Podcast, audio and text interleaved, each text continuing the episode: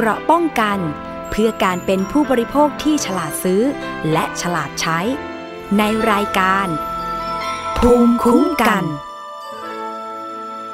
สวัสดีค่ะคุณผู้ฟังคะขอต้อนรับเข้าสู่รายการภูมิคุ้มกัน รายการเพื่อผู้บริโภคนะคะ วันนี้พบกับดิฉันชนะทิพไพรพงศ์ค่ะ ทางเว็บไซต์ไทย PBS Podcast และแอปพลิเคชันนะคะนอกจากนั้นยังสามารถติดตามรับฟัง ผ่านสถานีวิทยุที่กำลังเชื่อมโยงสัญญาณอยู่ในขณะนี้นะคะ วันนี้เรามาพูดถึงประเด็นที่เป็นคลิปแชร์กันทางสื่อสังคมออนไลน์ และเป็นข่าวกันอยู่นะคะ นั่นก็คือกรณีของนักท่องเที่ยวทั้งชาวไทยและต่างชาติหลายร้อยคนค่ะ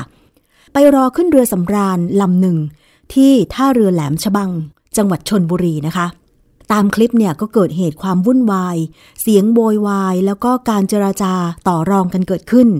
ซึ่งรายละเอียดตามคลิปนี้นะคะ ปรากฏว่า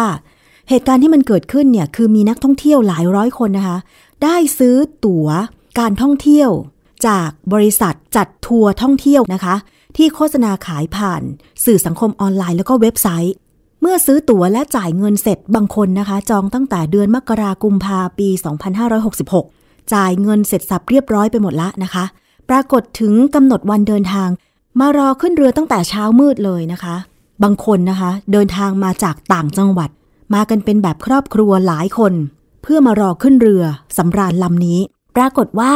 ผู้ซื้อตั๋วในครั้งนี้เนี่ยบางคนไม่สามารถขึ้นเรือได้ โดยเจ้าของเรือบอกว่า ไม่มีชื่อ จึงไม่สามารถให้ขึ้นเรือได้ จึงเกิดการโกลาหลการสอบถามกันเกิดขึ้น ซึ่งเรื่องนี้เนี่ยมีผู้ที่เกี่ยวข้องทั้งหมดหลายฝ่ายนะคะหนึ่งก็คือบริษัททัวร์ที่ขายทัวร์ผ่านสื่อสังคมออนไลน์ผ่านเว็บไซต์ สองก็คือเอเจนซี่ที่เหมาเรือนะคะสามก็คือเจ้าของเรือ เรือสำราญลำนี้เนี่ยใหญ่มากนะคะ เห็นบอกว่าเป็นเรือสำราญมาจากยุโรป ซึ่งเหตุการณ์ที่นักท่องเที่ยวร้องเรียนแล้วก็สอบถามไปทั้งบริษัทที่จัดทริปทัวร์นี้นะคะ ว่าทำไมถึงไม่มีชื่อให้ขึ้นเรือ มันเกิดความผิดพลาดตรงไหน เราไปฟังเสียงการเจรจาระหว่างผู้ที่ซื้อทริปทัวร์กับชายคนหนึ่งค่ะ ที่อ้างว่า ทางเจ้าของเอเจนซี่ทริปทัวร์เนี่ยให้มาเจรจากับผู้โดยสาร ไปติดตามรับฟังกันค่ะอะจะให้ขึ้นหรือไม่ ถ้าไม่ให้ขึ้นอะถ้าชั้นคนหนึ่งอะที่ไม่ยอมเลยแบบ อย่างเงี้ยไม่ถูกต้องไงว่างั้นไม่งั้นเรือก็ไม่ต้องออกก็ไม่ต้องไปเหมือนเท่ากันหมดสิคือคืออันเนี้ยมันต้องอยู่ที่เขาคุยกันแล้วครับ แต่ว่าอันนี้ผมออกมาบอกก่อนไงเพราะว่าคุณอาคุณอาบอกว่าให้ผมออกมาชี้แจงก่อน ผมก็ออกมาชี้แจง ตามที่บอกขคอรับถามเรื่องหนึงค่ะ คือตั้งแต่ตอนช่วงกลางวันเนี่ย ที่มาที่เคาน์เตอร์เนี่ย เหมือนว่าจะมีรายชื่อที่เขาสาเขาเขารู้อยู่แล้วว่ามันมีรายชื่อที่มันไม่มีห้อง คือมีเลขห้องนะคะ แต่มันไม่มีข้อมูลที่บนเรือเอกสารก็เลยก็เลยจะสอบถามเอว่ากสารทุกอย่างเนี่ยที่ผมค่ะได้วันนี้นะครับค่ะเดคีก็เพิ่งเอามาให้ผมวันนี้เลยอ่าเพราะว่าผมผมไม่มีเอกสารไม่มีข้อมูลเดี๋ยวเลนะคะขอะไรขอก่อนหน้านี้ก็คือใบนัดหรืออะไรเนี่ยเลขห้อง ค่ะเดคีก็คือเป็นคนส่งให้ อะขอขาดนิดนึงนะคะ คือตอนแรกที่เรามาถึงเนี่ย ไม่มีใครที่เราจะติดต่อได้เลย คราวนี้ทางผู้จัดการเนี่ยก็เลยติดต่อไปที่บริษัทแม่ถูกไหมคะ บริษัทแม่ก็เลยส่งข้อมูลมา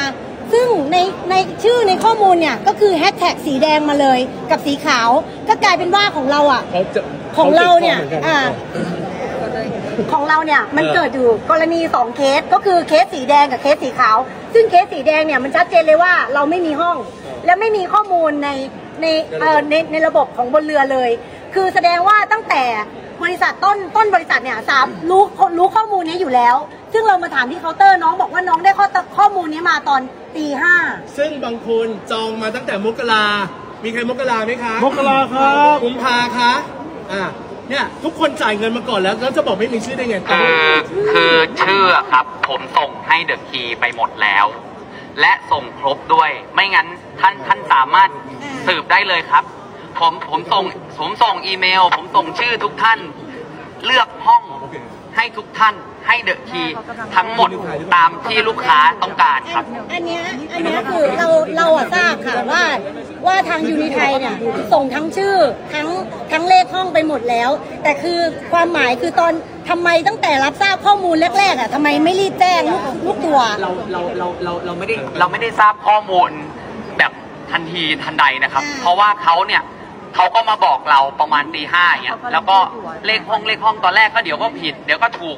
เราเขาแจ้งมายังไง เราต้องแจ้งลูกค้าตามนั้นครับ และเราตรวจจากคอสตาไม่ได้เพราะคอสตาเขาไม่ให้เราเข้าระบบเลยด้วยซ้ำแต่แต่สิ่งที่เราทำก็คือว่าพาสปอร์ตเนี่ยเตยกำลังฟังอยู่แล้วก็แป๊บหนึ่งใจเย็นห้องแบบห้องที่ลูกค้าเลือกเขาอยู่เหมือนกัน เราต้องเช็คกับ The Key ว่าว่างไหมว่างเรา book จอง invoice มาเราจ่ายตังค์ แล้วก็ส่งหน้าพาสให้ให้ The Key ทีเนี้ยเลขห้องการ key ชื่อเข้าระบบ Costa อะไรพวกนี้คืออยู่ที่ไทยไม่ได้แตะเลยครับ แล้วทำไมทำไมส่วนใหญ่ทำไมส่วนใหญ่มันเป็นที่ห้องริมเป็นห้องมีหน้าอ่าต่างทำไมมันเป็นบาโคนี่หมดเลยห้องบาโคนี่หมดเลยนะ อ่าบาโคนี่หมดเลยบนเรือบนเรือนะครับ มีห้องพอแน่นอนครับ เพราะว่าเรือเนี่ยมันมันความจุ 3,800 คน แล้วแล้วเวลาขายอะส่วนใหญ่นะครับ ขายเต็มที่เขาจะขาย 3,500แต่วันเนี้ยก็ไม่ถึงด้วยซ้ำ ถึงประมาณแค่3,000คืออันเนี้ยนะคะที่ที่ได้ที่ที่ได้ทราบข้อมูลมาเนี่ยคุณมาว่า ข้างหน้าหน่อยเพราะว่าจะได้รับที่อ่าที่คได้นอื่ทนราบจะได้ยินด้ที่วยได้ทราบข้อมูลมาเนี่ยว่ามันมีห้องเนี่ยก็คือเราเอาเลขห้องเนี่ยไปเซิร์ชกับทางเรือแล้ว ก็คือปรากฏว่ามันว่าง แต่เราอะกลับมีชื่อห้อง เรามีเลขห้องกับชื่อในข้อมูลของยูนิไทยเนี่ยค่ะก็เลยก็เลยคืออยากทราบว่าทำไมไม่ไม่รีบอัพไม่รีบอัพข้อมูลให้อย่างเงี้ยค่ะ คือมันมันมันเสียเวลากันหมดเลยคือผมตลกเอาผมไม่ได้เป็นคนอัพไงครับ ผมมาส่งทุกอย่างอะไปให้ต้องนานแล้วล็อกไปคุยกับเขานะห้องมันมีก็ควรจะเคลียร์ คือคือตอนเนี้ยสมมติมันเหลือน้อยก็คือตอนเนี้ยครับเสียใจกับเรื่องทำไม่ได้คือตอนเนี้ยผมออกมาผมออกมาแจ้งก่อนคร่าวๆนะครับ แล้วเดี๋ยวผมจะเข้าไปถ้าเกิดว่าได้ข้อสรุปอะไรผมจะรีบออกมาบอกนะครับเนาะแต่ว่าแค่แค่แจ้งก่อนคือคือคือคุณพี่ครับคือคือคนที่คนที่คุยเนี่ยะก็คือต้องเป็นเดอะคีย์ยายคีเนี่ยจ่ายตังค์เนี่ยพี่พี่คนนั้นถามพี่ยกมือถามเลยอะ ครบใช่ไหมใช่ครับณทีจ่ายให้เรือร้อยเปอร์เซ็นต์ไหมหรือเออ อันนี้ต้องให้เขาเอาเอกสาร แต่ว่าแต่ว่าอันนี้อันนี้ผมพูดตามความสัตย์จริงนะ ถ้าเขาไม่จ่ายเรือไม่มาหรอกครับ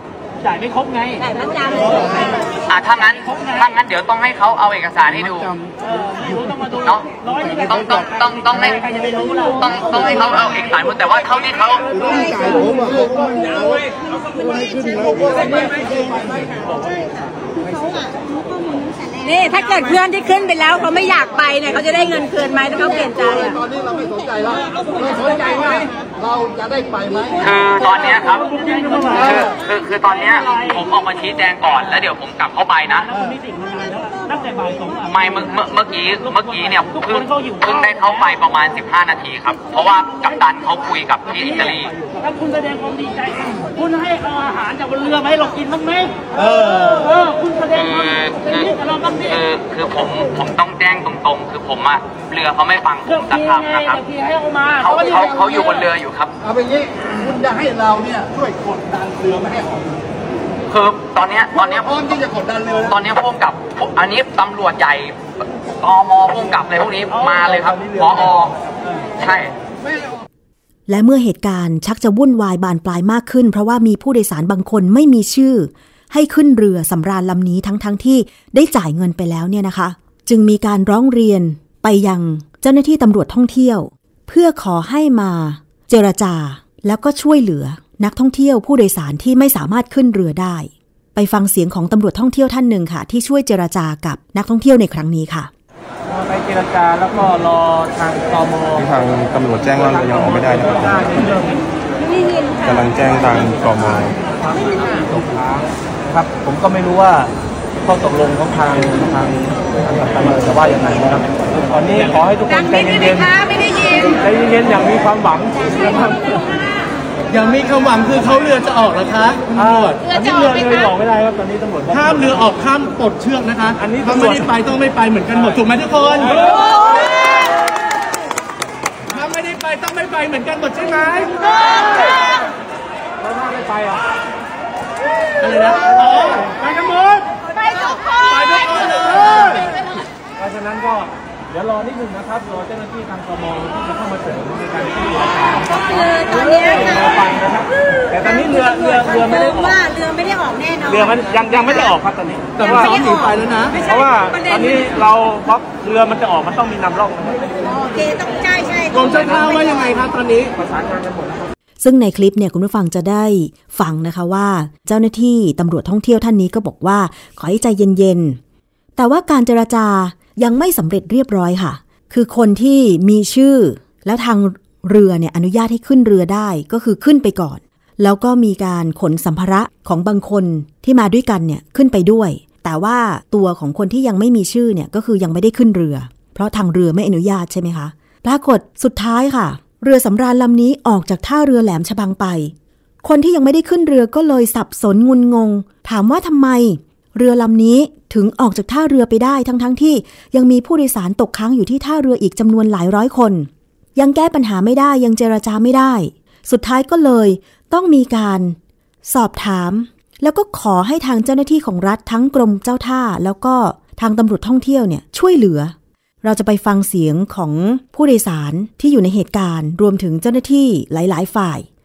พี่ทักษัตริย์ถึงปล่อยถึงทิ้งพวกเราให้อยู่ที่นี่ เป็นเพราะอะไร นี่มันเขตราชอาณาจักรไทยคุณปล่อยเขาออกไปได้ไงทั้งๆที่ผู้เสียหายอยู่ที่นี่ทั้งหมด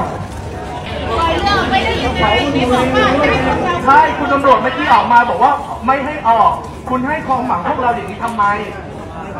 จิตใจคุณทำด้วยอะไร คุณเห็นไหมพ่อแม่พี่น้องเนี่ยอายุเยอะขนาดไหนนั่งรอความหวังคุณตำรวจที่จะได้ไปเนี่ย คุณทำอย่างนี้กับพวกเขาได้ยังไง บางคนแม่ยังอยู่บนเรือ แล้วลูกเขาอยู่ตรงนี้ แล้วเขาจะไปดูแลแม่เขาได้ยังไงทำไมกรมเจ้าท่าถึงปล่อยให้เขาออกไป กระเป๋าบางคนยังอยู่ที่นั่นพาสปอร์ตที่ติดตัวของมนุษย์เอามาทำไมถึงปล่อยให้เขาเอาไป คุณเป็นผู้ผู้ที่รับผิดชอบในเรื่องนี้คุณคือความหวังของพวกเราที่อยู่ที่นี่ทำไมคุณถึงปล่อยเขาออกไปจากราชอาณาจักรไทยกรมเจ้าท่าทำอะไร ตำรวจพวกท่านทำอะไร มันไม่ช่วยประชาชนเลย มันไม่ช่วยเลยเหรอคะกระเป๋าฉันเสื้อผ้าฉัน ของของฉันอ่าแล้วคุณมาริชาปล่อยเขาไปทำไมคะอะไม่รู้ว่าเอาตำรวจน้ำออกไปเลยห้ามมันออกจากราชอาณาจักรไทยเดี๋ยวนี้เลยคุณ ไม่ได้ ผู้เสียหายมีตั้งห้าหกร้อยคน อีเจ้าของทัวร์มันไม่รับผิดชอบอยู่แล้ว มันไม่ได้รับผิดชอบเลยนะ ฉันพูดเดี๋ยวก่อนขอพูดถึงหน่วยงานของรัฐก่อนว่า เราขอร้องพวกคุณแล้วทำไมพวกคุณไม่ปล่อยเขาไป คุณสัญญากับเราเราบอกว่าถ้าไม่ไปก็ไม่ไปหมด คุณรู้ไหมลูกบางคนอยู่บนเรือแล้วถ้าเป็นลูกคุณอยู่บนเรือแล้วคุณอยู่ตรงนี้คุณจะรู้สึกไง แม่เขาอายุ 75 แล้ว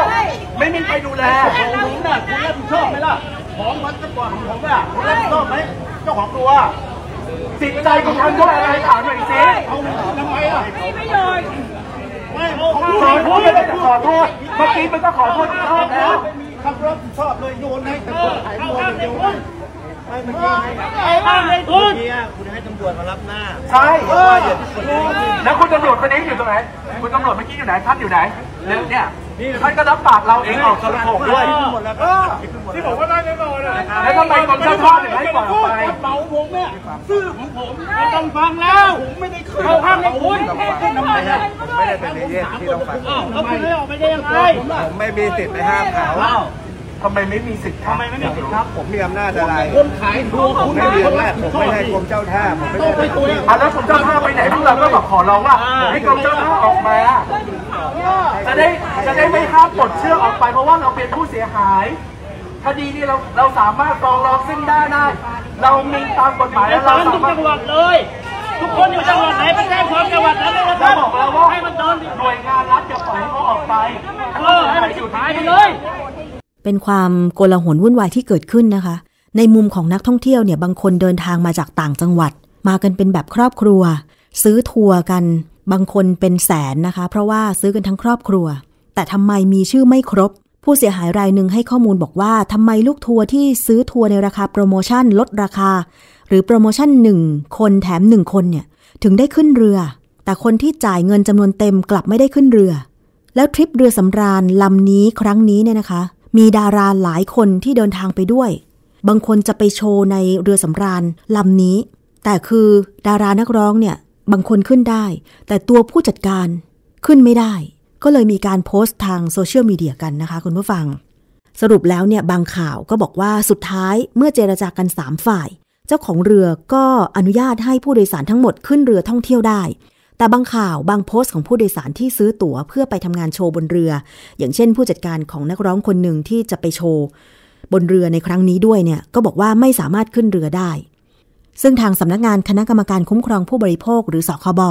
โดยเลขาสคบเนี่ยระบุนะคะ หลังจากปรากฏเป็นข่าวตามสื่อต่างๆ ว่าเรือสำราญบริษัททัวร์เทผู้โดยสาร บางคนไม่สามารถขึ้นเรือไปทัวร์ครั้งนี้ได้ เกิดเหตุชุลมุนขึ้น ทางเลขาสคบคุณท่าสอนอัดธนิตทิพันธ์ค่ะ ระบุว่าได้สั่งการให้เจ้าหน้าที่สคบนะคะ เร่งตรวจสอบปัญหาที่เกิดขึ้นทำให้ผู้บริโภคไม่สามารถลงเรือสำราญได้ ทั้งๆทที่มีการจองและก็จ่ายเงินแพ็กเกจทัวร์ไปแล้ว จากข้อมูลที่ได้รับรายงานเบื้องต้น พบว่ามีบริษัททัวร์หลายแห่ง ได้มีการลงโฆษณา และเปิดให้มีการจองแพ็กเกจทัวร์ล่องเรือไปกับเรือสำราญ เพื่อเดินทางไปยังสถานที่ท่องเที่ยว ทั้งในประเทศและต่างประเทศ แต่ว่าพอถึงวันเดินทางปรากฏมีผู้บริโภคจำนวนมากไม่สามารถลงเรือไปได้ ตอนนี้สคบบอกว่าจะดำเนินการเรียกผู้ประกอบธุรกิจที่เกี่ยวข้องทั้งหมด มาชี้แจงข้อเท็จจริง และหามาตรการในการเยียวยาผู้บริโภคที่ถูกละเมิดสิทธิ์ต่อไป ซึ่งถ้าหากพบว่ามีผู้ประกอบธุรกิจรายใดจงใจละเมิดสิทธิผู้โดยสาร ละเมิดสิทธิผู้บริโภค ก็จะดำเนินคดีทั้งทางแพ่งและอาญาอย่างเด็ดขาดนะคะ ซึ่งถ้าท่านเป็นผู้เสียหายจากการซื้อทริปทัวร์ ของเรือสำราญลำนี้ จ่ายเงินไปแล้วแต่ไม่ได้เดินทาง ไม่ได้รับการชดเชยเยียวยาใด ๆ สามารถร้องเรียนไปได้ที่สำนักงงานคณะกรรมการคุ้มครองผู้บริโภคหรือสคบค่ะ ร้องเรียนออนไลน์ได้ที่ www.ocpb.go.th หรือว่า OCPB Complain หมายเลขโทรศัพท์ก็ 1166 หมายเลขโทรศัพท์ของสคบนะคะ แต่ว่าคุณผู้ฟังคะก็มีช่องทางก่อนที่จะ จองซื้อทัวร์กับบริษัททัวร์ว่าเราสามารถที่จะตรวจสอบเลขที่ใบอนุญาตการนำเที่ยว กับกรมการท่องเที่ยวได้ค่ะ เพราะว่าก่อนที่บริษัทนำเที่ยว ไม่ว่าจะเที่ยวทางไหนนะคะ เขาจะนำเที่ยวได้เนี่ยต้องไปขึ้นทะเบียนกับกรมการท่องเที่ยว ซึ่งตรงนี้แหละค่ะผู้บริโภคนักท่องเที่ยวเนี่ยสามารถไปเช็คได้ว่าบริษัทไหนมีเลขที่การนำเที่ยวแบบถูกต้องไหม เข้าไปที่เว็บไซต์ dot go th /home นะคะ ไปค้นหาง่ายๆเลยใน Google พิมพ์คำว่า ตรวจสอบเลขที่ใบอนุญาตนำเที่ยว หรือเข้าไปที่เว็บไซต์ของกรมการท่องเที่ยว www.dot.go.th/home เข้าไปในหัวข้อ License Check ตรวจสอบใบอนุญาตก่อนเลือกซื้อทัวร์ไปกรอกเลขที่ใบอนุญาตเลยนะคะ หรือว่าเข้าไปหาข้อมูลบริษัททัวร์ก่อนได้ เพื่อความชัวร์ และอีกหนึ่งช่องทางในการร้องเรียนนะคะ นั่นก็คือ สภาองค์กรของผู้บริโภค และมูลนิธิเพื่อผู้บริโภค ผู้บริโภคที่ได้รับความเสียหายจากกรณีเรือสำราญ ลอยแพผู้โดยสารนะคะ เบื้องต้นแนะนำให้ไปติดต่อขอรับเงินกับบริษัทเอเจนซี่ที่ซื้อทัวร์มาค่ะ แต่ถ้าหากพบปัญหาไม่ได้รับเงินคืนหรืออื่นๆ เนี่ยสามารถปรึกษาเข้าไปได้ที่สภาองค์กรของผู้บริโภค Facebook ก็ได้ หรือที่มูลนิธิเพื่อผู้บริโภค ทาง Facebook จะง่ายที่สุดนะคะ ส่งข้อความร้องเรียนทางกล่องข้อความได้เลย นี่คือเรื่องของปัญหาการท่องเที่ยว คนที่คิดจะทำธุรกิจด้านนี้ ก็ต้องซื่อสัตย์กับนักท่องเที่ยวที่มาซื้อทัวร์ของเราด้วยนะคะ คุณผู้ฟัง การดำเนินงานเนี่ยดิฉันเชื่อว่าถ้าตรงไปตรงมาเนาะอย่างเช่น กรณีเรือสำราญลำเนี้ยที่เกิดปัญหาเนี่ยเรือสำราญอ้างว่าไม่มีชื่อผู้โดยสาร จึงให้ขึ้นเรือไม่ได้ แล้วความผิดพลาดมันอยู่ตรงไหน เพราะว่ามันมีเอเจนซี่บริษัททัวร์ที่รับจัดทริปทัวร์และมีบริษัทที่เหมาเรือ มันมีตั้งสามฝ่าย เพราะฉะนั้นเนี่ยคนจัดทริปทัวร์เมื่อขายทัวร์ไปแล้ว ได้ชื่อผู้โดยสารครบแล้ว ก็ต้องส่งให้ทั้งสองแห่งก็คือต้องส่งให้ทั้งบริษัทเหมาเรือ และทางเจ้าของเรือถูกไหมคะ เพราะว่าการจองห้องพักก็ต้องครบตามจำนวน เช่น ขายทัวร์ได้ 100 ห้อง ก็ต้องส่งรายชื่อ 100 ห้องให้บริษัทที่เป็นเอเจนต์เหมาเรือ เพราะว่าต้องจองทริปนี้ 100 ห้อง ถูกไหมคะ เอเจนซี่เหมาเรือ ก็ต้องส่งรายชื่อทั้งร้อยห้องให้กับทางเจ้าของเรือเพื่อทำการจองหรือบุ๊กห้อง 100 ห้อง คือถ้ามันตรงไปตรงมาแบบเนี้ย ต้นทาง 100 กลางทาง 100 ปลายทาง 100 มันก็คงไม่มีความผิดพลาด อันนี้ทางสคบก็บอกว่าจะสอบทุกฝ่ายกรณีการท่องเที่ยวเรือสำราญที่ไม่ให้ผู้โดยสารขึ้นเรือ ซึ่งข่าวนี้เนี่ยบางข่าวก็บอกว่าสุดท้ายแล้วเมื่อมีการเจราจากันสามฝ่าย เจ้าของเรือก็ให้ผู้โดยสารทั้งหมดขึ้นเรือท่องเที่ยวได้ แต่บางข่าวบางโพสต์ของผู้โดยสารที่ซื้อตัว๋ว เช่น กรณีของผู้จัดการของนักร้องท่านหนึ่ง ที่จะต้องไปทำงานโชว์บนเรือลำนี้ในคลิปนี้เนี่ยบอกว่า นักร้องที่จะโชว์บนเรือสามารถขึ้นไปได้ แต่ตัวเขาซึ่งเป็นผู้จัดการของนักร้องเนี่ยไม่สามารถขึ้นเรือเดินทางไปได้ อันนี้เดี๋ยวรอผลสอบจากทางสำนักงงานคณะกรรมการคุ้มครองผู้บริโภค และถ้าได้ผลเป็นอย่างไรดิฉันจะนำมารายงานให้ได้รับทราบกันในรายการภูมิคุ้มกัน รายการเพื่อผู้บริโภค เพื่อเป็นอุทาหรณ์เพื่อเป็นข้อคิดข้อเตือนใจ ก่อนจะเลือกตัดสินใจ ซื้อทัวร์ท่องเที่ยวกับบริษัททัวร์นะคะซึ่งกฎหมายที่กำกับดูแลเรื่องของการท่องเที่ยวก็คือ พระราชบัญญัติธุรกิจนำเที่ยว และมัคคุเทศพุทธศักราช 2551 และมีการแก้ไขอีกหลายครั้งนะคะ คุณผู้ฟัง และนอกจากนั้นค่ะ มันมีประกาศคณะกรรมการธุรกิจนำเที่ยวและมัคคุเทศเรื่อง หลักเกณฑ์เกี่ยวกับการกำหนดอัตรา จ่ายค่าบริการคืนให้แก่นักท่องเที่ยว พุทธศักราช 2563 นะคะ ที่ระบุว่า หากผู้บริโภคต้องการยกเลิกการจองทัวร์ท่องเที่ยว สามารถขอเงินคืนได้ตามสิทธิผู้บริโภค ซึ่งในกรณีมีเหตุที่ทำให้นักท่องเที่ยว ไม่สามารถเดินทางได้เฉพาะตัว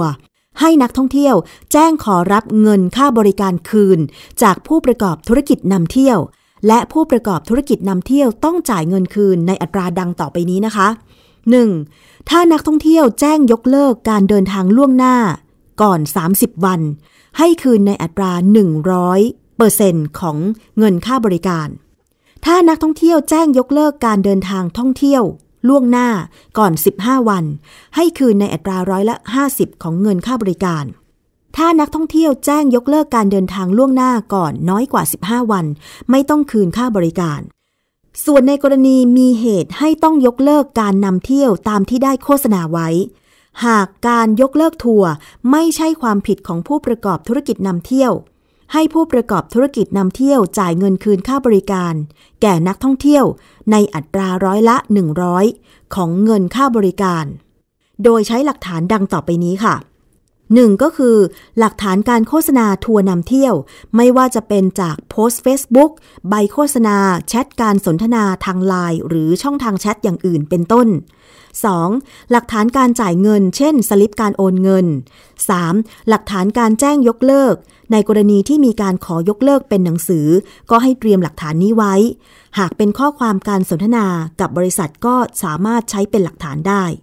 หากซื้อทัวร์กับบริษัททัวร์ไปแล้ว แต่บริษัททัวร์เทลูกค้า ไม่ยอมคืนเงินให้ ผู้บริโภคนะคะ ก็ต้องรีบแจ้งความดำเนินคดี ที่สถานีตำรวจใกล้บ้าน แต่ต้องไม่ใช่การแจ้งเพียงแค่ลงบันทึกประจำวันเท่านั้นนะคะ ต้องแจ้งความเพื่อให้ดำเนินคดีกับบริษัททัวร์เพราะอาจจะเข้าข่ายช่อโกงประชาชน และสามารถร้องเรียนออนไลน์ กับสำนักงานตำรวจแห่งชาตินะคะ ได้ที่เว็บไซต์ค่ะ thaipoliceonline.com พิมพ์ภาษาไทยก็ได้นะคะเซิร์ชไปใน Google ไปค้นหาในเว็บไซต์ Google พิมพ์ภาษาไทยไปค่ะว่า แจ้งความออนไลน์ ก็จะปรากฏเว็บไซต์ www.thaipoliceonline.com แล้วก็ไปแจ้งความออนไลน์ได้เลย เกราะป้องกันเพื่อการเป็นผู้บริโภคที่ฉลาดซื้อ และฉลาดใช้ ในรายการ ภูมิคุ้มกันอีกเรื่องหนึ่งค่ะ เป็นเรื่องเตือนภัยคุณผู้ฟังต้องขอนำมาเตือนภัยกันหน่อยเพ ราะว่าตอนนี้เนี่ยโหมิจฉาชีพที่หลอกลวงทางออนไลน์ โดยเฉพาะแก๊งคอร์เซนเตอร์มันเยอะมาก มักจะหาวิธีการหรือข้อความหรือมุกใหม่ๆ มาหลอกลวงเรา ตอนนี้ค่ะมีมุกใหม่ของมิจฉาชีพที่ส่งข้อความ ข้อความของโทรศัพท์มือถือเรานะคะ มันมีข้อความแจ้งเข้ามาใหม่บอกว่า คุณชำระค่าไฟฟ้าเกิน เพราะเจ้าหน้าที่เข้าไปจดมิเตอร์ผิด โปรดติดต่อเจ้าหน้าที่ แล้วก็ยังแนบลิงก์ให้เราเข้าไปกด ตรงนี้ทางตำรวจแจ้งเตือนมาว่า อย่าเข้าไปกดลิงก์โดยเด็ดขาด เพราะว่าเป็นลิงก์ที่หลอกเอาข้อมูลจากโทรศัพท์ของเรา หรือลิงก์ที่แอบติดตั้งกล้อง แอบดูหน้าจอโทรศัพท์ของเราเวลาเราเข้าไปทำธุรกรรมการเงินออนไลน์ เช่น ใส่รหัสใส่ password ต่างๆ พวกนี้มันจะแอบดู แล้วมันก็จะเข้าไปทำธุรกรรมการเงินแทนเรา อย่าเข้าไปเผลอกด ถ้ามีข้อความที่เราไม่รู้จักเข้ามา มุกใหม่มิจฉาชีพที่แจ้งบอกว่าเราจ่ายค่าไฟเกิน ให้กดลิงก์เพื่อติดต่อเจ้าหน้าที่การไฟฟ้า อย่าหลงเชื่อเด็ดขาด และทางตำรวจนะคะ แนะนำวิธีการสังเกตว่าข้อความไหนเป็นข้อความจริง ข้อความไหนเป็นข้อความปลอมจากมิจฉาชีพนะคะ ถ้าเป็นข้อความสั้นหรือ SMS ของการไฟฟ้านครหลวง หรือชื่อภาษาอังกฤษก็คือ MEA นะคะ จะต้องระบุชื่อเป็น MEA เท่านั้น ถ้าหากปรากฏเป็นชื่ออื่นหรือเป็นตัวเลข อย่าหลงเชื่อ มันเป็นข้อความจากมิจฉาชีพ ถ้าเป็นลายของทางการของการไฟฟ้าเนี่ย จะต้องมีข้อความระบุว่า MEA Connect โดยระบุ Line ID เป็นเครื่องหมาย at at sign MEA Thailand at MEA Thailand และด้านหน้าเนี่ยจะต้องมีสัญลักษณ์เป็นโล่สีเขียว ถ้าเป็นเว็บไซต์ทางการของการไฟฟ้านะคะ ชื่อเว็บไซต์ก็คือ www.mea.or.th เป็นเว็บไซต์ทางการจะต้อง .or ก็คือเป็นองค์กรของรัฐ th ก็คือ Thailand นะคะ คุณผู้ฟัง ถ้าเป็นดอทอย่างอื่น จุดอย่างอื่นไม่ใช่ ไม่ใช่เว็บทางการของการไฟฟ้า การไฟฟ้านครหลวงบอกว่า ทางการไฟฟ้านครหลวงเนี่ยไม่มีนโยบายให้พนักงานหรือตัวแทน รับชำระค่าไฟฟ้า หรือค่าบริการใด ๆ นอกสถานที่ทำการของ MEA อีกด้วย เกราะป้องกัน เพื่อการเป็นผู้บริโภคที่ฉลาดซื้อ และฉลาดใช้ ในรายการ ภูมิคุ้มกัน อีกข่าวหนึ่งค่ะ เป็นข่าวมาเตือนกัน เพจ World Forum ข่าวสารต่างประเทศเนี่ยนะคะ ได้เผยเรื่องราวอุทาหรณ์กรณีเน็ตไอดอลชื่อดังของจีน ที่เมืองเหลียนหยุนกังมณฑลเจียงซูนะคะ มีการโชว์ถ่ายทอดสดดื่มเหล้าขาวที่เรียกว่าไปจิว๋วเหล้าไปจิ๋วเนี่ยมีส่วนผสมของแอลกอฮอล์35-60% 35 ดีกรีนี่ก็ว่าเยอะแล้วนะ ถ้า ไปถึง 60 ดีกรีนี่โห จะร้อนคอขนาดไหนนะ เน็ตไอดอลคนเนี้ยเขาได้เทเหล้าสามขวดลงในแก้วใบใหญ่ ๆ เลยนะ ดิฉันเห็นภาพละ เป็นโถใหญ่มาก แล้วก็ดื่มโชว์หมดแก้วในครั้งเดียว พร้อมพิสูจน์ว่าเป็นแอลกอฮอล์จริง ไม่ใช่น้ำเปล่า ด้วยการนำกระดาษลงไปจุ่ม แล้วก็นำมาจุดไฟ ซึ่งการถ่ายทอดสดครั้งนี้ก็เรียกความสนใจ จากผู้คนในโลกออนไลน์เป็นอย่างมากเลย มีคนเข้าไปดูในขณะถ่ายทอดสดเนี่ยจำนวนมากเลย แต่ก็ไม่ได้ระบุว่ากี่ หลักกี่หมื่นกี่แสนคนน่ยนะ แต่คือทำการถ่ายทอดสดนี่ก็แบบ เหมือนกับต้องการพิสูจน์ว่าเนี่ยเขาเป็นมนุษย์เหล็กนะ คอทองแดงจริง ๆ ประมาณนี้หรือเปล่า ดื่มแอลกอฮอล์แบบสามขวดรวดทีเดียว ในขณะที่เปอร์เซ็นต์ของแอลกอฮอล์เนี่ย35-60%ทีเดียว แต่แล้วก็เกิดเหตุไม่คาดฝันขึ้นค่ะ หลังจากนั้นเขาก็ดื่มขวดที่ 4 ต่ออีก และจบการถ่ายทอดสดไป เมื่อวันรุ่งขึ้นคนใกล้ชิดพยายามติดต่อเขา แต่ก็ไม่สามารถติดต่อได้ ปรากฏเมื่อเข้าไปตรวจสอบที่ห้องพัก พบว่าเขาเสียชีวิตแล้ว หลังจากดื่มหนักมากเกินไปแล้วก็ในเวลาอันรวดเร็ว คุณผู้ฟัง มีคำเตือนจากเพจนี้บอกว่า อย่าได้ทำตาม มีข้อมูลทางการแพทย์ ระบุว่าการดื่มเครื่องดื่มแอลกอฮอล์ปริมาณมากในระยะเวลาสั้นๆ อาจจะทำให้เกิดภาวะแอลกอฮอล์เป็นพิษเฉียบพลัน อันตรายถึงขั้นเสียชีวิตได้ ซึ่งอาจมีสัญญาณบ่งบอกและอาการเตือนภาวะสุราเป็นพิษ อย่างเช่น เช่น เกิดอาการสับสน พูดไม่ชัดหรือพูดไม่รู้เรื่องอย่างหนัก อาเจียน จังหวะการหายใจผิดปกติ หรือหายใจช้าลง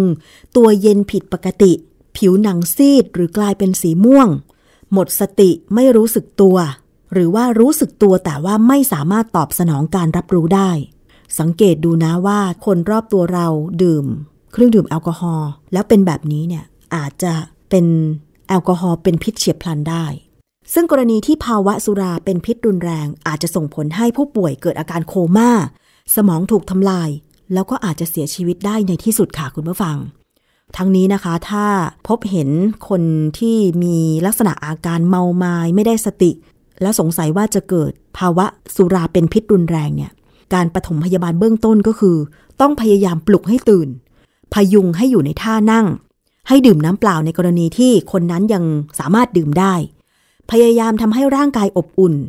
ถ้าหากผู้ป่วยเป็นลมหมดสติ ให้จัดนอนในท่านอนตะแคง แล้วก็ควรจะสังเกตอาการจนกว่า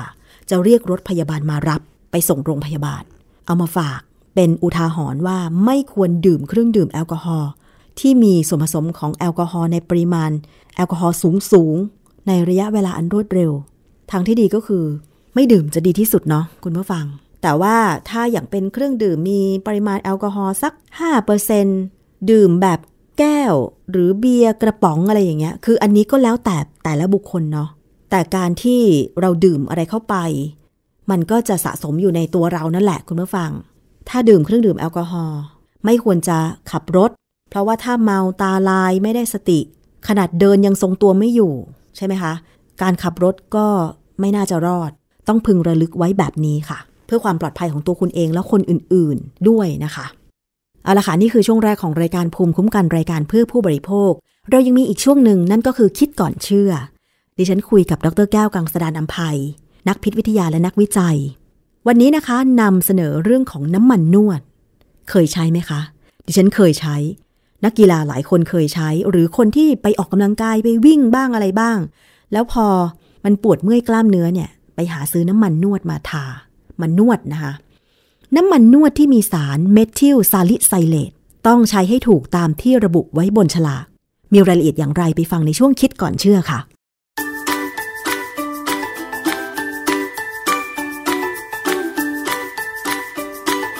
ช่วง คิดก่อนเชื่อ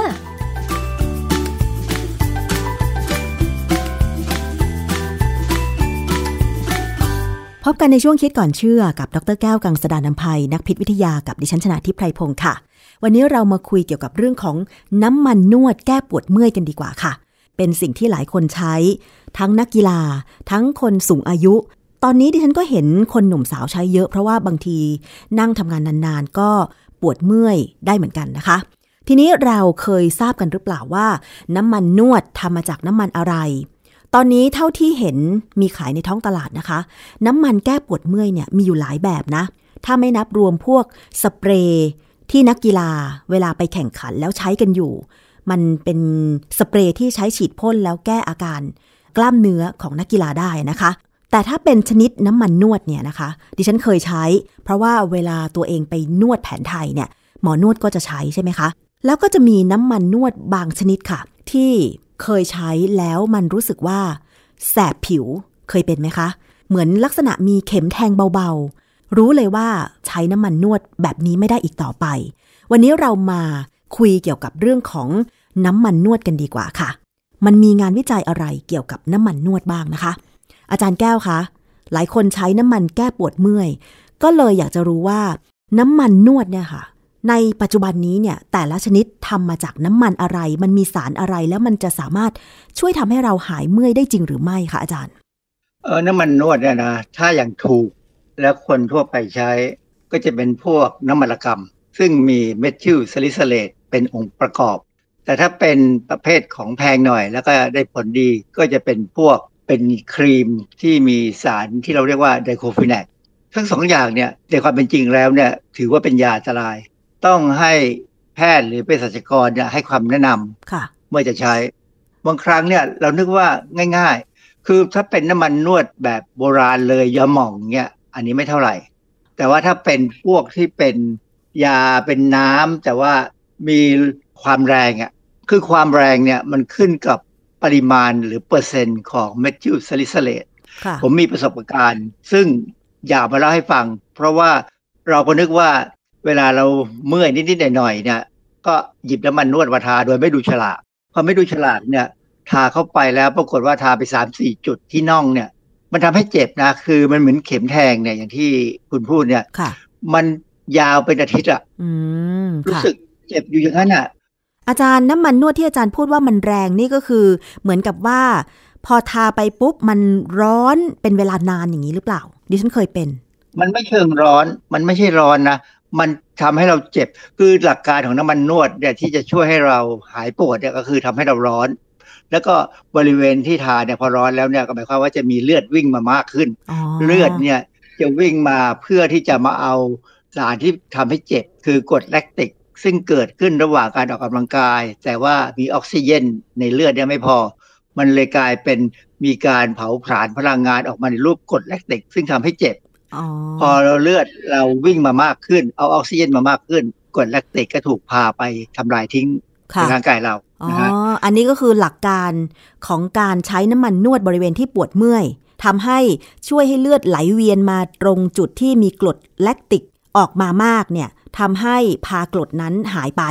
ทำให้เราหายปวดเมื่อยนั่นเองใช่ไหมคะอาจารย์ใช่ครับคือน้ำมันนวดเนี่ยนอกจากที่จะมีเมทิลซาลิไซเลตแล้วเนี่ยอาจจะเป็นบางชนิดที่เขาใช้แคปไซซินหรือสารสกัดจากพริก อันนี้ก็ได้ ใช่ดิฉันเคยใช้น้ำมันนวดที่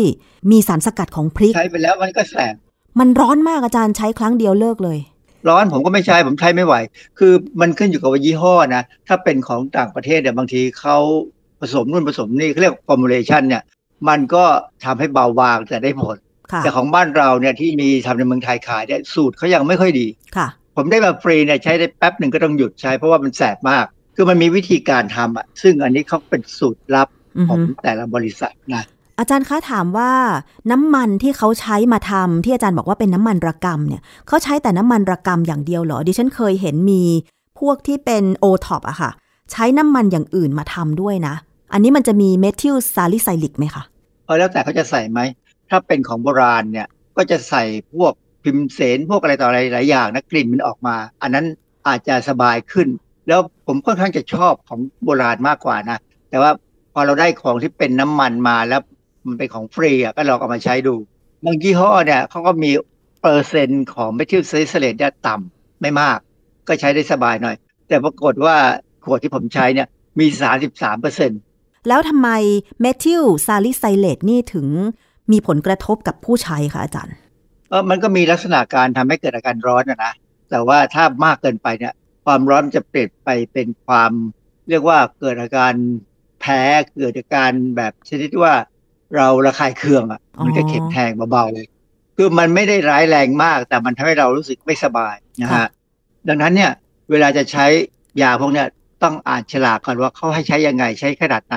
เพราะว่าผมไปดูข้อมูลมาเนี่ยปรากฏว่ามีข่าวในต่างประเทศเนี่ยพบว่ามีนักกีฬาที่ใช้แล้วเสียชีวิต ซึ่งไม่น่าเชื่อ ใช่นะทำไมใช้น้ำมันนวดที่มี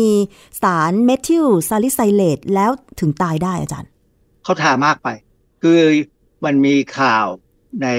Associated Press หรือ AP เมื่อวันที่ 10 มิถุนายน 2007 เนี่ย เขารายงานการเสียชีวิตอย่างกระทันหัน เมื่อวันที่ 3 เมษายน 2007 ของนักวิ่งวิบาก การวิ่งแบบเนี้ยเขาเรียกว่า cross country running นะ cross country ก็คือวิ่งไปบนพื้นทางเรียบ ถ้าเป็นดาวฮิลก็วิ่งขึ้นที่สูง ถ้าวิ่งในสนามก็จะเป็นอีกแบบหนึ่ง คือนักวิ่งเนี่ยอายุ 17 ปีเป็นผู้หญิง เป็นนักวิ่งของโรงเรียนมัธยมในรัฐนิวยอร์ก อันนี้เขาวิ่งไปเนี่ยมันก็วิ่งยาวนะ แล้วก็เป็นคล้ายแบบ เป็นป่าด้วยแหละเราก็เคยเห็นใช่ไหมที่เขาวิ่งเทรลกันในบ้านเราเนี่ยที่เขาวิ่งเข้าป่ากันเนี่ยเออวิ่งไปวิ่งไปเขาก็เกิดปวดกล้ามเนื้อเขาเลยใช้ยาแก้ปวดเนี่ย ซึ่งเป็นเมทิลซาลิไซเลตเนี่ย ทาไปวิ่งไปทาไปวิ่งไปทาไป ทามากเกินไปโดยไม่ตั้งใจ ปรากฏว่าเสียชีวิตอะส่งไปโรงพยาบาลแล้วเสียชีวิต ทางแพทย์ที่ทำหน้าที่ชันสูตรศพเนี่ยใช้เวลาสอบสวนประมาณ2เดือน ก็พบว่าเด็กคนนี้ตายเพราะว่าร่างกายของเธอเนี่ย ดูดซึมเมทิลซาลิไซเลตในระดับสูงอ๋อจากครีมนวดสำหรับนักกีฬา ระดับสูงนี่สูงขนาดไหน เพราะว่าโอเคนักกีฬาเนี่ยใช้น้ำมันนวดอาจจะมากกว่าคนปกติ เพราะว่าเวลาฝึกซ้อมออกกำลังกายมากเนี่ยปวดเมื่อยมากกว่าคนปกติแน่นอน แต่คือทำให้ถึงขั้นเสียชีวิตนี่ ต้องใช้เป็นประจำแบบทุกวันวันละกี่ชั่วโมง หรือใช้มันมากในปริมาณขนาดไหนคะอาจารย์ คือในข่าวเนี่ยเขาไม่ได้บอกว่ายาตัวเนี้ยเขาใช้ในรูปของน้ำมันหรือสเปรย์นะเราอาจจะสังเกตว่าเวลานักมวยจะต่อยมวยเนี่ยเขาก็จะมีน้ำมันทาใช่ไหมใช่น้ำมันมวยซึ่งนั่นแหละผมก็เข้าใจว่ามันเป็นเมทิลซาลิซิเลตด้วยทีนี้เขาทากันเยิ้มเลยนะ ซึ่งผมไม่แน่ใจเหมือนกันว่าเขาเสี่ยงกันแค่ไหนเขาต้องดูความจริงเขาต้องดูเป็น คือถ้าเป็นในหลักของวิทยาศาสตร์การกีฬาเนี่ย นักวิทยาศาสตร์การกีฬาที่เขาจะช่วยนวดให้นักกีฬาเนี่ยเขาจะรู้ว่าควรจะทำยังไง เพราะเขาเรียนเรื่องนี้มาค่ะนะแต่ว่าตามค่ายมวยเนี่ยผมไม่แน่ใจว่าเขามีนักวิทยาศาสตร์การกีฬาช่วยไหมหรือเขาอาจจะใช้แบบก็พี่เลี้ยงธรรมดาใครก็ได้เป็นพี่เลี้ยงแล้วก็ทาให้ผมเห็นเขาทาเนี่ยแรกๆที่ทาเนี่ยมันคงชา เพราะฉะนั้นเขาถึงขึ้นไปต่อยมวยได้แบบสบายใช่ไหมค่ะถูกเตะก็ไม่เจ็บ แต่หลังจากลงมาแล้วเนี่ยพวกนี้คงเจ็บมากเลย อาจารย์แล้วสารเมทิลซาลิไซเลตนี่มันสามารถดูดซึมได้มากขนาดไหน ขึ้นอยู่กับการเขาเรียกว่า formulate คือการปรุงขึ้นมาให้เป็นน้ำมัน คือถ้ามีตัวน้ำมันที่ดีเนี่ย มันจะพาเข้าไปในเลือดได้เร็ว ขึ้นกับยี่ห้อค่ะขึ้นกับราคาก่อนอื่นเนี่ยมันมีเรื่องหนึ่งที่น่าสนใจ คือเดิมเนี่ยเราเรียกว่าน้ำมันระกำใช่ไหมค่ะคือน้ำมันระกำจริง ๆ ที่ใช้ในการนวดเนี่ยไม่ได้มาจากต้นระกำที่เรากินผลนะค่ะ คือ จะมาจากต้นไม้เฉพาะต้นชื่อ Winter Green Oil เขาใช้คำว่าต้นน้ำมันระกำซึ่งถ้าเราไปดูรูปใน Google เนี่ยนะ เราจะเห็นเลย เป็นต้นไม้ที่เป็นลักษณะออกรูปเหมือนต้นเบอร์รี่อะแต่ว่าตัวใบเนี่ยเขาเอามาสกัดน้ำมันระกำได้ ซึ่งถ้าสกัดออกมาแล้วเนี่ย จะมีเมทิลซาลิไซเลต98%ค่ะ เพราะฉะนั้นสูงมากใครก็ตามที่ใช้น้ำมันระกำและได้เป็นได้มาจากเมืองนอกเนี่ยนะ ซึ่งมีขายออนไลน์ด้วยตอนเนี้ยจะเจอว่ามีเมทิลซาลิไซเลตสูง มีบทความหนึ่งตีพิมพ์ในวารสาร Journal of Emergency Medicine ในปี 2007 ตัวบทความเนี่ยถ้าแปลง่ายๆเนี่ยเขาบอกว่า เป็นต้นไม้ที่ต่างไปจากต้นระกำต้นระกำเนี่ย เป็นต้นพวกปาล์มค่ะนะแล้วก็คงอยู่ตามที่พวกชายเลนค่ะใช่ไหมฮะในเมืองไทยมีการปลูกต้นไม้ ต้นน้ำมันระกำไหมคะอาจารย์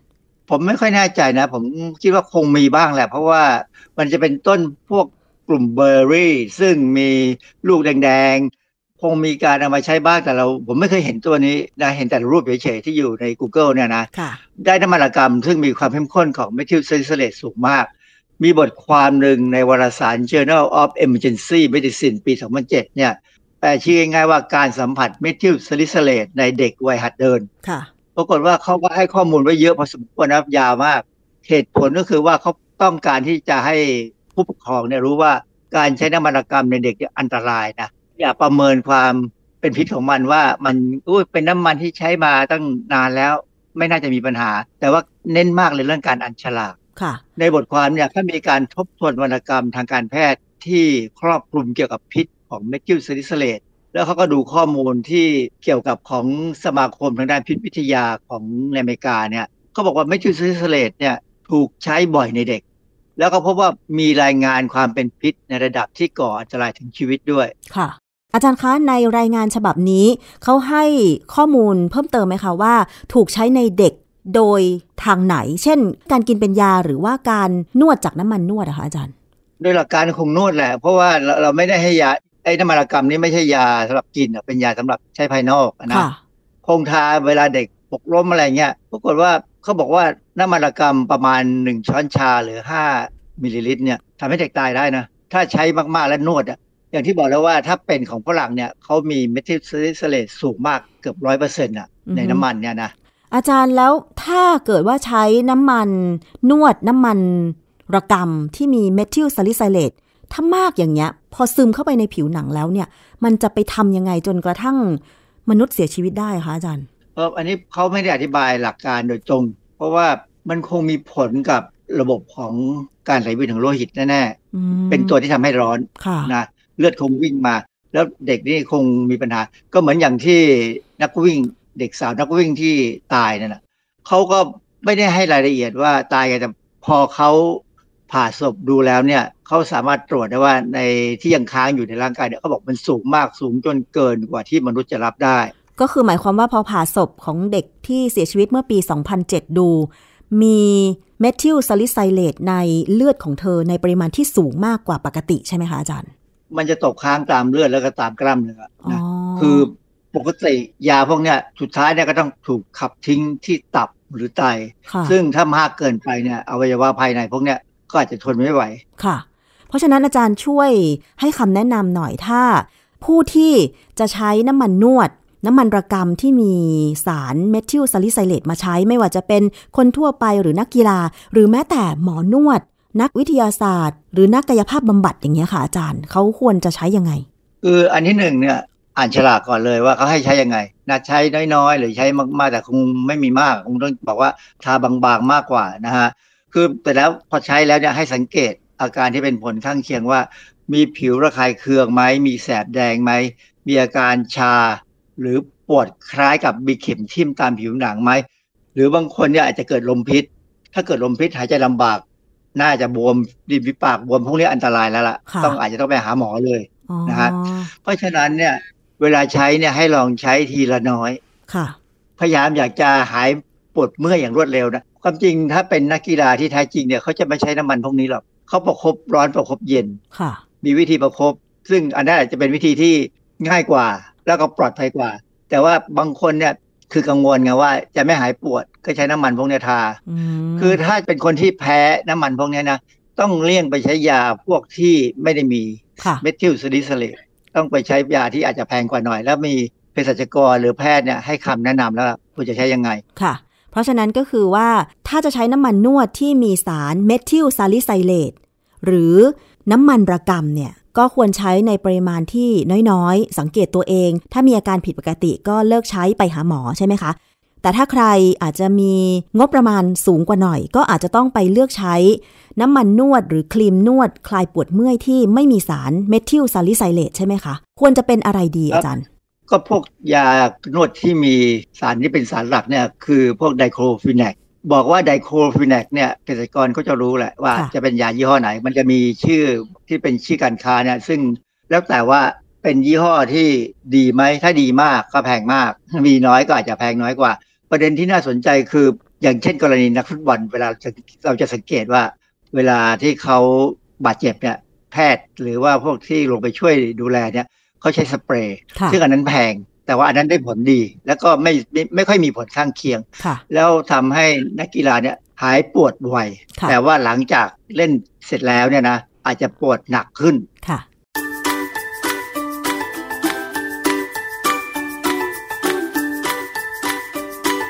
ช่วงคิดก่อนเชื่อ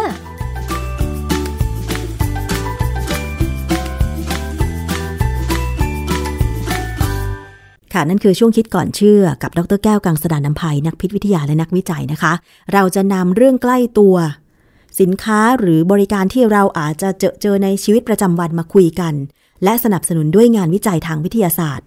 ให้เราได้ครุ่นคิดก่อนที่จะเชื่อในสิ่งต่างๆ เพราะบางครั้งเนี่ยมันอาจจะเป็นข้อมูลลวง ข่าวหลอกเฟกนิวซึ่งปัจจุบันนี้มีเข้ามาเยอะแยะมากมายเลย เพราะเรามีสื่อสังคมออนไลน์ การทำการโฆษณาหรือทำคลิปสั้นๆ เพื่อเชิญชวนต่างๆ มันก็มีเยอะ พอเราเห็นไปเจอเจอ บางคนเนี่ยก็เชื่อไปเลยว่ามันจริง ทั้งๆทที่มันอาจจะไม่จริงก็ได้ เรามาเช็คข้อมูลกันก่อน ในช่วงคิดก่อนเชื่อ ในรายการภูมิคุ้มกันรายการเพื่อผู้บริโภค ทางไทย PBS Podcast นะคะ วันนี้หมดเวลาลงแล้วขอบคุณทุกท่านที่ติดตามรับฟัง ดิฉันชนะทิพไพรพงศ์ต้องลาไปก่อน สวัสดีค่ะ ติดตามฟังรายการได้ที่เว็บไซต์ thaipbspodcast.com และ YouTube Thai PBS Podcast ฟังทางแอปพลิเคชัน Thai PBS Podcast Spotify Google Podcast Podbean SoundCloud และ Apple Podcast กดติดตามเป็นเพื่อนกันทั้ง Facebook Twitter Instagram และ YouTube ไทย PBS Podcast แค่ฟัง ความคิดก็ดังขึ้น